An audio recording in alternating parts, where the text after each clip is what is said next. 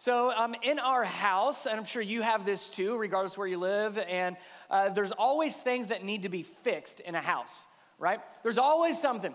There's always a to do list. There's always something that needs to get done. There's always something that needs attention. In our home, there's a long list of things that need to be fixed and we're working towards. But there's one list, one item on that list in particular that has been on our to do list for years. I mean years. It's not a major deal. It's not a it's totally broken. It's not we can't survive with with with this problem, but it has been a problem for years and just never got around to it at all. In fact, it's interesting when that first became a problem, it was the biggest problem in our house probably. You know that, right? When it first shows up, it's, oh, I can't believe that. It's so annoying. It's such a problem. We need to fix it, we need to fix it now. So you probably put it on the to do list and we need to fix it. We need to go to Home Depot. We need to get some stuff to make sure that this thing is no longer a problem. But then life gets in the way, doesn't it? Things get you get busy, things come up, other bigger problems maybe show up. And so what used to make the list at some point didn't even make the list anymore. It's still a problem, you're still aware of it, but you begin to get used to this problem. This problem for us in our house, again, we have many of them, but this one specifically squeaky doors. You got squeaky doors in your house? They drive me crazy. Every single one of the, the doors in my house the garage door, the back patio door, the screen door, the pantry door, the bathroom door every single bedroom door squeaks in our house. Every single one of them. And like I said, when it first became noticeable years ago, it was like the biggest problem in the world for us. Every time I'd open a door, oh, I hate that it's so squeaky. I'm willing to fix that one of these days. I'm going to add that to the list. This weekend, when I'm off work, I'm going to make sure that this problem gets fixed because I would know how to fix it. You go to Home Depot, you get some WD 40, and it's no longer a problem. It's an easy fix. But somehow that simple problem has still been a problem years and years later even to the point where you don't notice it as much anymore. That first few weeks of squeaky doors, oh, it just drive you crazy. A couple years later, you open the door, it's just part of life. Well, yeah, it's just my house. It has character. We say that, right? When there's a problem, oh, it just adds character. It's just part of my house. Find it interesting how quickly we learn, maybe even we grow, to deal with problems like that. Now, it's no big deal to have squeaky doors in your house, but if we think of our own personal lives, how easily we grow to be okay with certain things, the dysfunctions of our lives, the problems and issues, the sins in our lives. At one point, we're a really big deal. And we were like, I've got to fix it. I'm going to change it. I'm going to make sure that this is no longer a problem because I know what I need to do and I know what I'm going to do. And I'm going to make sure that it gets on that list and we're going to fix it. But then life happens and we get busy and, and bigger things start to get in the way. And all of a sudden, it doesn't seem as big of a deal as it once was, even to the point of, well, you know, it's just kind of who I am. It's just, you know, we've learned to deal with it. It's, you know, just some things you can't really change. We're, we're all sinners. And we begin to just grow used, grow used to certain things in our lives. Now, the good news is this last week, I fixed all of our squeaky doors, like two or three years later. I finally fixed it. You know the sad part? The can of WD 40 has been in my garage the entire time. When I went out there, I was actually cleaning the garage. I was like, a can of WD 40. I was like, I know what I'm gonna do. The kids were already in bed and asleep this last week, and I went through and I sprayed every single door in our entire house, every hinge of our house. It was an easy fix. Oh, but you just get used to it. Can I just say, like, for me, and I hope this would be true for you as well, like, I don't want to get used to certain things. I, there's certain things that, yeah, you learn to live with and you learn to roll with. I get that. But there are some parts of our lives that we should not be used to. That it shouldn't just be a, well, it is what it is. No, the, there's parts of our lives that we need to not be okay with. Now, where we're going this morning, what we're going to look at, there's, there's a parable I'm going to show you here in just a second. It's not so much about fixing the problems, though, it's allowing Jesus to do that. Because, yeah, I can get some WD 40 and go and spray the hinges on my doors and problem solved. Oh, but the sins of our lives, the, The problems of our lives are not that simple for us, but they are for Jesus. This whole series is based around Jesus knowing us and us knowing Jesus. Please hear, you are fully known, fully loved, don't miss this last one, and fully forgiven by Jesus. We've talked about those first two the last several weeks that we are fully known, that everything you have ever done, everything you ever will do, Jesus knows. Just read through Psalm 139. He knows everything. We've even looked at John chapter 10 where he says, I'm this shepherd and my sheep know me and I know them. It says he knows everything about us and he still loves us. He knows everything about you and he still loves you. And how does Jesus, how did Jesus show his great love for us? He died for our sins. He died for our sins. There's a parable, as I mentioned, in Luke chapter 7. If you have your Bibles, that's where we're going to be the rest of today. Luke chapter 7, here's the parable that Jesus gives. He says, Two people owed money to a certain money lender. One owed him 500 denarii and the other 50. Just so you know, some Bible speak here. One denarii is uh, equal to like one day's wage. So you could say one man owed a certain amount of money. One owed him 500 days worth of money, of working money. The other 50. That's a big difference. 500 versus 50. Verse 42 Neither of them had the money to pay him back, so he forgave the debts of both. And listen to this question Jesus asks Now, which of them will love him more? Both debts were forgiven, both had debts.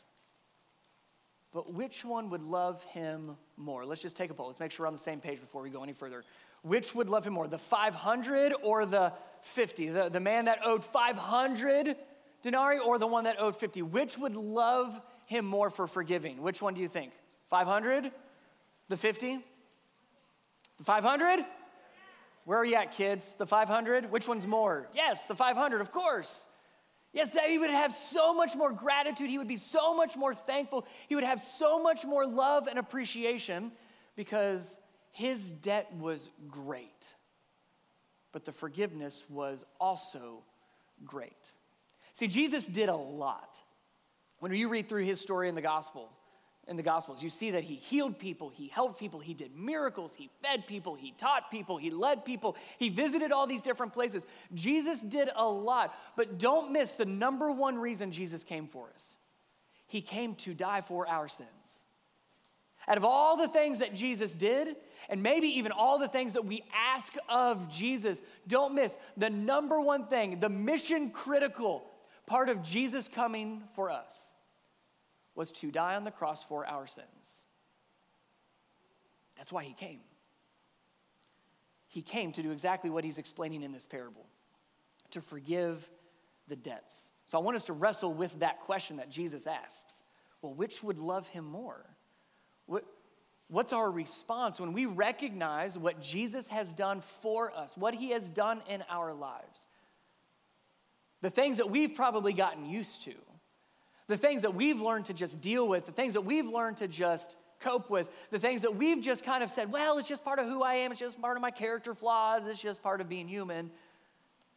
What we've gotten used to, Jesus went to the cross for. So, what does that change in our response to Him? Who will love Him more? Let's pray and we're going to talk through that parable. Jesus, thank you so much for what you did on the cross for us.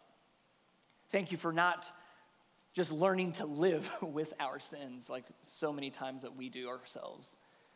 I pray that we would wrestle with that question about what, what changes in our lives, what changes in us when we recognize the greatness of what you've done for us, the greatness of your forgiveness, the greatness of your grace, because yes, our sin is also great, but your love is greater.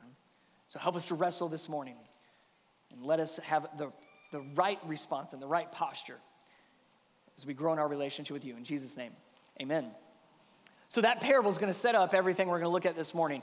Also, in Luke chapter 7, that parable is kind of smack dab in the middle of that chapter. So, I want you to see the front side of that parable and the back side of that parable. I want you to see what led Jesus to saying the parable and then how he helped us understand well, what do we do with that parable? Because all of that takes place in this scene at a man's house during dinner. So here's the story. We're going to read through it. It's a little bit of a longer story, but stay with me as we go through the story.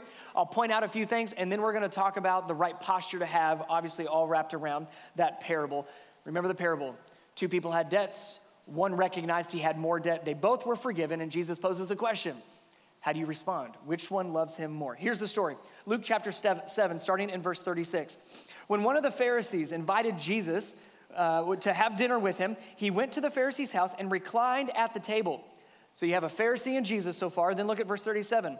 A woman in that town who lived a sinful life learned that Jesus was eating at the Pharisee's house. So she came there with an alabaster jar of perfume.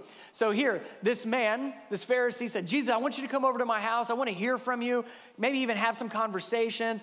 Sometimes the Pharisees are out to trap Jesus. Doesn't seem like that's the case yet. It seems like here's a man that's truly interested in Jesus. I want to get to know you. I want to kind of understand a little bit more, but doesn't necessarily, and we're going to see this later, doesn't necessarily believe that Jesus is the Son of God, the Messiah and Savior. So he's having Jesus at his house. And then this woman hears about Jesus being at this man's house. She says, I've got to be there. Now, as we're going to hear a little bit more about her, I want you to pay attention to what she does not say. As we go through this story, pay attention to what she does not say. We see the Pharisee going to say some things. To see Jesus say quite a few things. Pay attention to what this woman does and doesn't say. So far, she just brings an alabaster jar with her, super expensive jar of perfume. Here's how the story unfolds. Verse 38.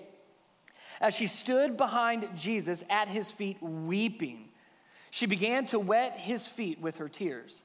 Then she wiped them with her hair, kissed them, and poured perfume on them. Notice her response right away. As she sees Jesus, she immediately goes into humility mode, doesn't she? She's weeping, she's broken, she's, she's literally crying at Jesus' feet, she's wiping her tears with her hair. I mean, this is quite a humbling, maybe even humiliating scene for this woman. If you were to think of words that would describe her posture in front of Jesus, I would use words like brokenness, humility, conviction, love. I mean, the way that she is approaching Jesus would be a posture of humility and brokenness. Now let's see from the Pharisees' response. Verse 39. When the Pharisee who had invited Jesus saw this, he said to himself, not out loud, he's thinking it in his mind, if this man, talking about Jesus, if this man were a prophet, he would know who is touching him and what kind of woman she is, that she is a sinner. So we see this woman's approach to Jesus, this woman's posture to Jesus as one of humility and brokenness and love and conviction and recognition of her lives, but also recognition of the greatness of Jesus that she is now standing, kneeling before. This Pharisee, though, he looks at this situation and says, Oh man, he must not be the Son of God, or he would have a clue on who's actually at his feet. If he really knew. See, what this Pharisee is doing is he's drawing a line between worthy and unworthy. He says, I've invited Jesus. I'm a Pharisee. I'm a teacher of the law. I know my stuff. We would say self righteous. He says, I'm worthy of being in Jesus' presence. But he drew a line and said, That woman, the life that she lives, the sin that she has in her life, she is now deemed unworthy because if he really was the Son of God, he wouldn't even let her be in his presence. Do you see how he drew that line of judgment? Of worthy and unworthy. Now, Jesus, of course, has something to say about that. That's where we get the parable. This is what sets up that parable. Jesus answered him, Simon, talking to the Pharisee, I have something to tell you. What a great approach. He doesn't rebuke him. He doesn't say, I know what you're thinking. He doesn't say, How dare you? He just says, I have something to tell you. Tell me, teacher, he said. Now, teacher's important because if he knew he was the Son of God, maybe he would have said, Well, tell me, Savior. Tell me, Messiah. No, he just says, Tell me, teacher. Here's the parable we just read. Two people owed money to a certain money lender. One owed him 500 denarii, the other 50. Neither of them had the money to pay him back, so he forgave the debts of both. And he asked Simon, asked this Pharisee that has drawn that line in the sand of worthy and unworthy. He says, Now which of them will love him more? Simon replied, I suppose the one who had the bigger debt forgiven. That word suppose is a pretty important word. Sounds like you're talking with a toddler, doesn't it? Well, I suppose. I know the right answer. I know what you're going for here, Jesus. I see what you're doing here, but I don't want to agree with it quite yet. So, yes, Jesus, I suppose the one that has the bigger debt. Oh, and look at Jesus' words, and I think they're super intentional. You have judged correctly. Ooh, watch out. he knew he was judging in his mind, didn't he? And here Jesus says, Oh, you judged wrongly before. But yes, Simon, the way you just answered, now you have judged correctly. It's interesting what Jesus is saying here, and we're going to talk a lot more about this. He's connecting the awareness of our sins, the recognition of the greatness of our sins, to how much we love Him. Do you see what He's doing here? Which of these two, the one that owed 500 or the one that owed 50, which one would love more? Simon the Pharisee. I suppose the one that had the greater debt. Oh, you've judged correctly.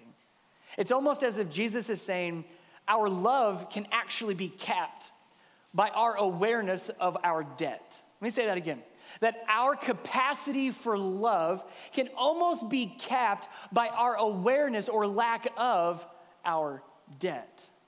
Jesus goes on just a little bit more and begins to unpack it and really digs in. After he said, You've judged correctly, verse 44, then he turned to the woman and said to Simon, so he's looking at the woman, but talking to the Pharisee. He says, Do you see this woman? I came into your house and you did not give me any water for my feet, but she wet my feet with her tears and wiped them with her hair. You did not give me a kiss, but this woman from the time I entered has not stopped kissing my feet. You, Simon the Pharisee, did not put oil on my head, but she has poured perfume on my feet. In other words, all the love that she has shown, you had shown me none of that. Look at what she's done for me. Has she spoken a word yet? I told you to pay attention to what she says and doesn't. Has she spoken a word yet? No. All through her actions, worshiping without words. Verse 47 Therefore, I tell you, her many sins have been forgiven. And if this part doesn't rock your world, I don't know what will. As her great love has shown. But whoever has been forgiven little loves little. That hurts a little bit, doesn't it? No, the her great debt had been forgiven. And, and Jesus' words were, and look at how her great love has been shown. Simon, do you see what she's done from the moment I walked in the door?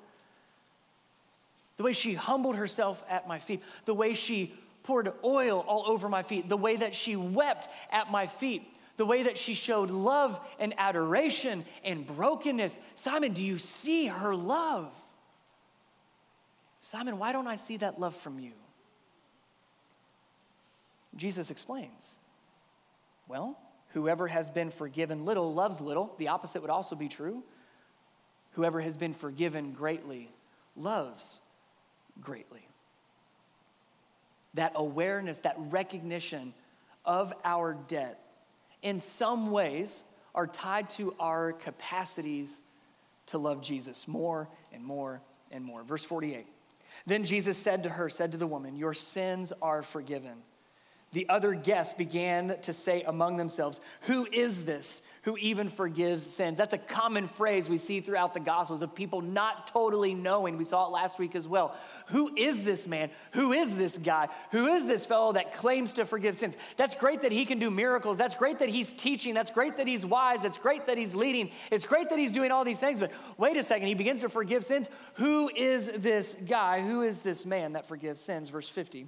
Jesus says to the woman, your faith has saved you. And I want you to say these last three words with me Go in peace. If you're taking notes, circle and highlight that word peace. We're going to come back to it at the very end. It's a real important word in this context here. Fascinating story, isn't it? And that parable is right smack in the middle of it.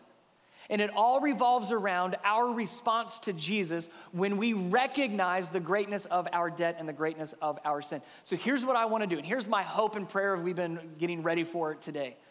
My hope and prayer, and this is going to maybe sound a little bit strange.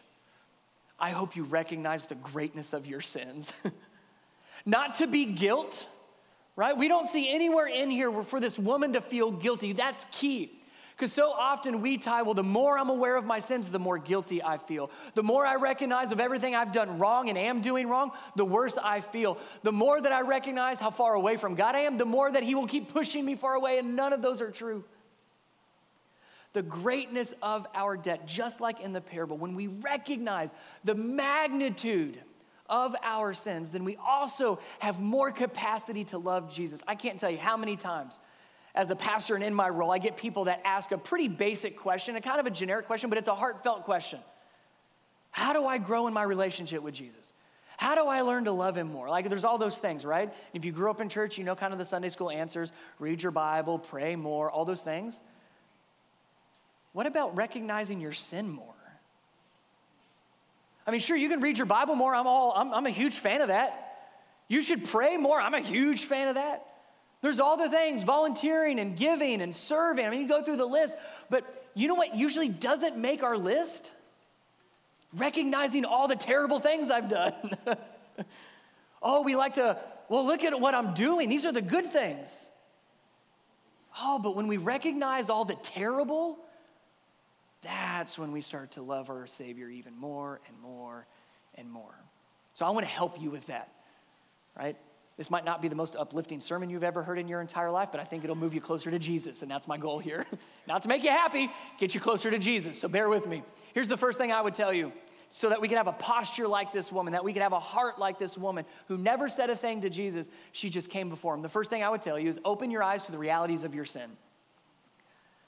Kind of like my squeaky doors, it's easy to just learn to live with them. It's easy to just say, ah, it's just part of life and we're not perfect. And I agree with that. Perfection is not the goal. Jesus is the only one that can be that has been perfect, and your perfection comes through Jesus. But open your eyes to the realities of your sin. Let me say this, and I'm gonna include myself in this. Our sin is probably more than we recognize it, and it is most definitely worse than we recognize. Finish it with me. The wages of sin is death. So the wrongs that we do, the consequence that it is deserving is death. It must be pretty bad. Oh, but we just learned to live with it. It's no big deal. I'm, I'm a work in progress. I get that. Do we recognize the greatness of our debt? And here's why that's important. And follow me here. If you do not recognize your need for a Savior because you don't have all that sin, it's not that bad, I can handle it on my own, well, then why did Jesus come? when we recognize the greatness of our debt, the hole that we have dug ourselves in, that we cannot get out of, then and only then do we recognize our need to be rescued. Only do we recognize, only when we recognize that I'm drowning and I'm about to die, do we recognize our need for someone to throw us the life raft and to save us and to rescue us, to swim out and get us. Only when you recognize the greatness of your sin do you recognize your desperate need for a Savior. If your sins aren't all that bad, well, then you don't really need a Savior. If they are really bad, oh, you and I both need a Savior. Psalm 139, I mentioned it earlier. Encourage you to read through Psalm 139. The whole chapter is nothing but here's how much my God knows me. At the very end, it turns a little bit to application on here's what we do with that. Psalm 139, verses 23 and 24. Listen to this prayer Search me, O God, and know my heart. That's dangerous. Be careful if you pray that. You're opening yourselves up. I want you to know everything about me, all the bad stuff too.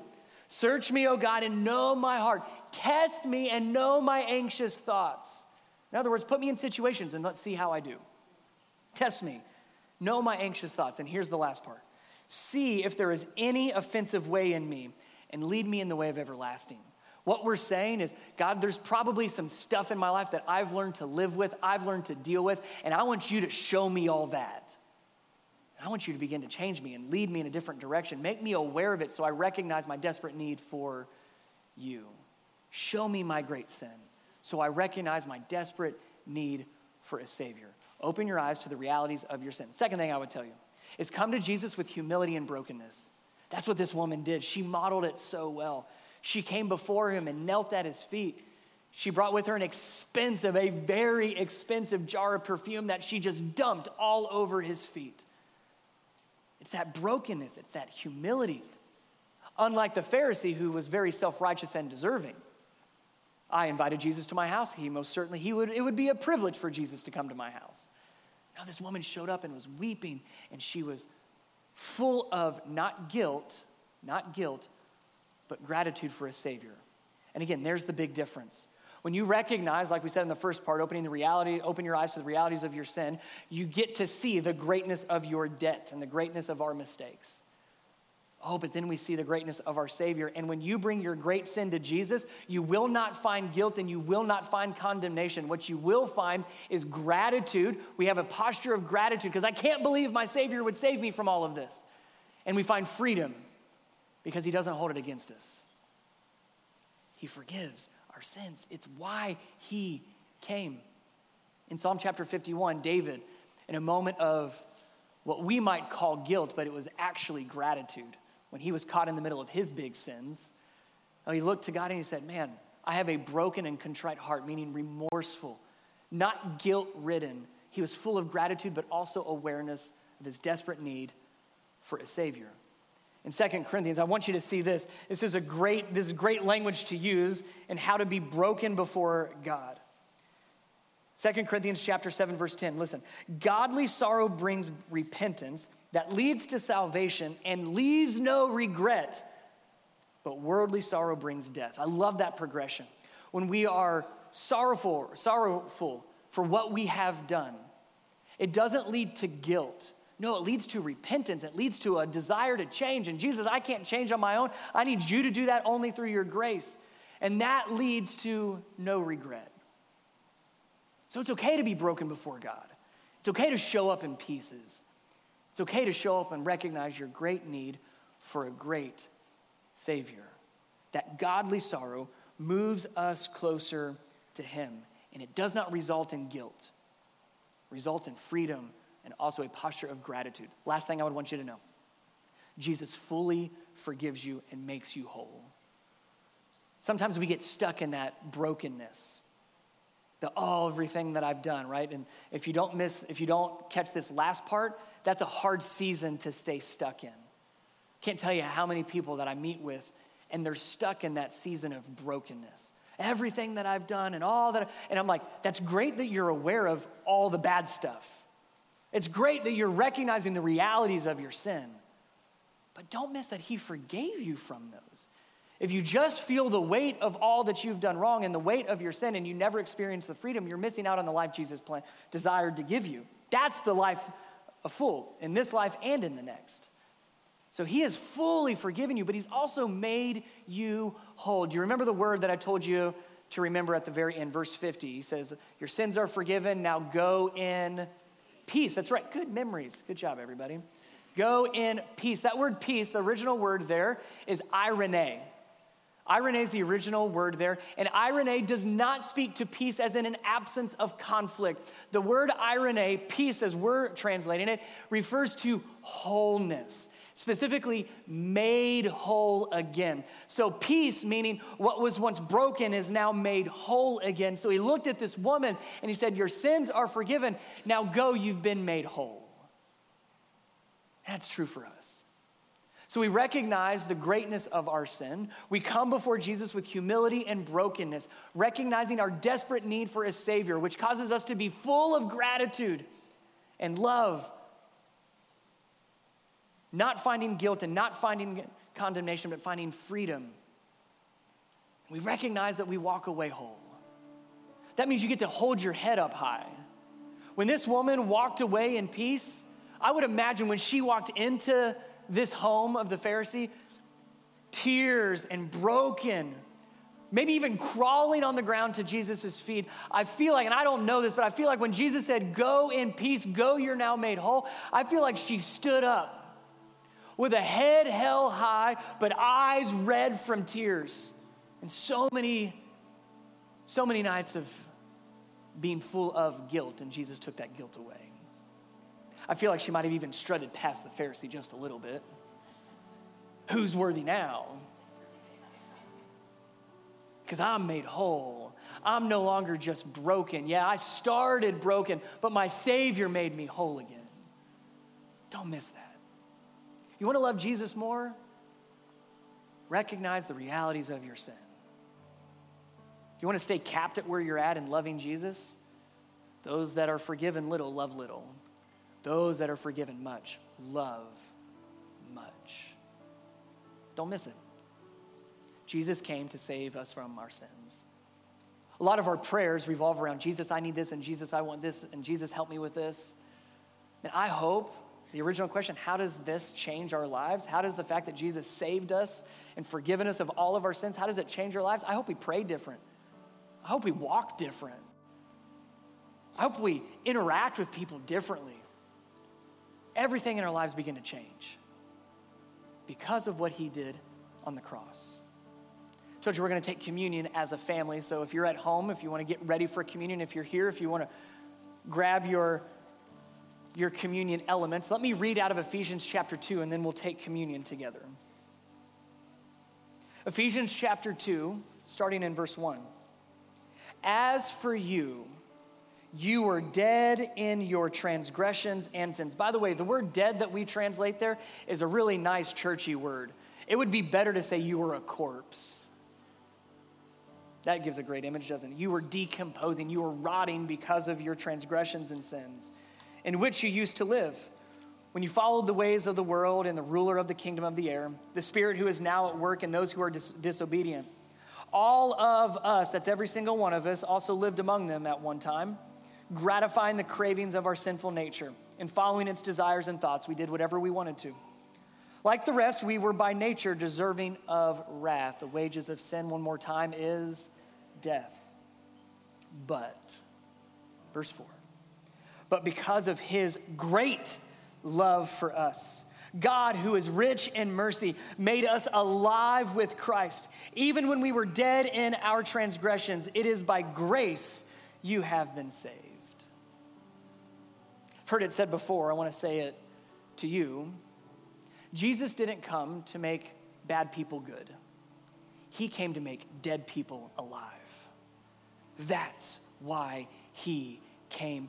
That's why we sing. That's why we praise. That's why we serve. That's why we give. That's why we tell everybody else. That's why we show up to church. It's why we love the way we love. It's why we forgive the way that we forgive because we recognize the greatness of our sin and our desperate need for a great Savior. Before we take communion, if you would get your heart and mind right, we're told to prepare ourselves before we take communion. So if you'd close your eyes with me, and I want to give you a moment between you and the Lord. Do you recognize the greatness of your sins? Not to make you feel guilty, but to recognize your need for Him. And it causes gratitude and freedom, is what we find. Some of you have said something along these lines before, some of you might not have. But in your heart, would you say something like this Jesus, I'm a sinner, and I need a Savior. I know that you came for me. I know that you died on the cross to take my sins away. I know that you are not dead. I know that you are alive. And I know that you have made me alive as well. I know that you've given me the gift of eternal life. I know that you have given me grace. Thank you for your forgiveness. I am yours. You are my King. You are my Lord. You are my Savior. In just a moment, I want to give you a moment between you and your Savior. You take off the top wrapper for us here in the room. That wafer represents Jesus' body that was broken for us. The juice represents his blood that was poured and shed for us on the cross. Jesus fully forgives you, he fully loves you, and yes, he fully knows you. Take a moment to take communion, and then we'll end together in a song.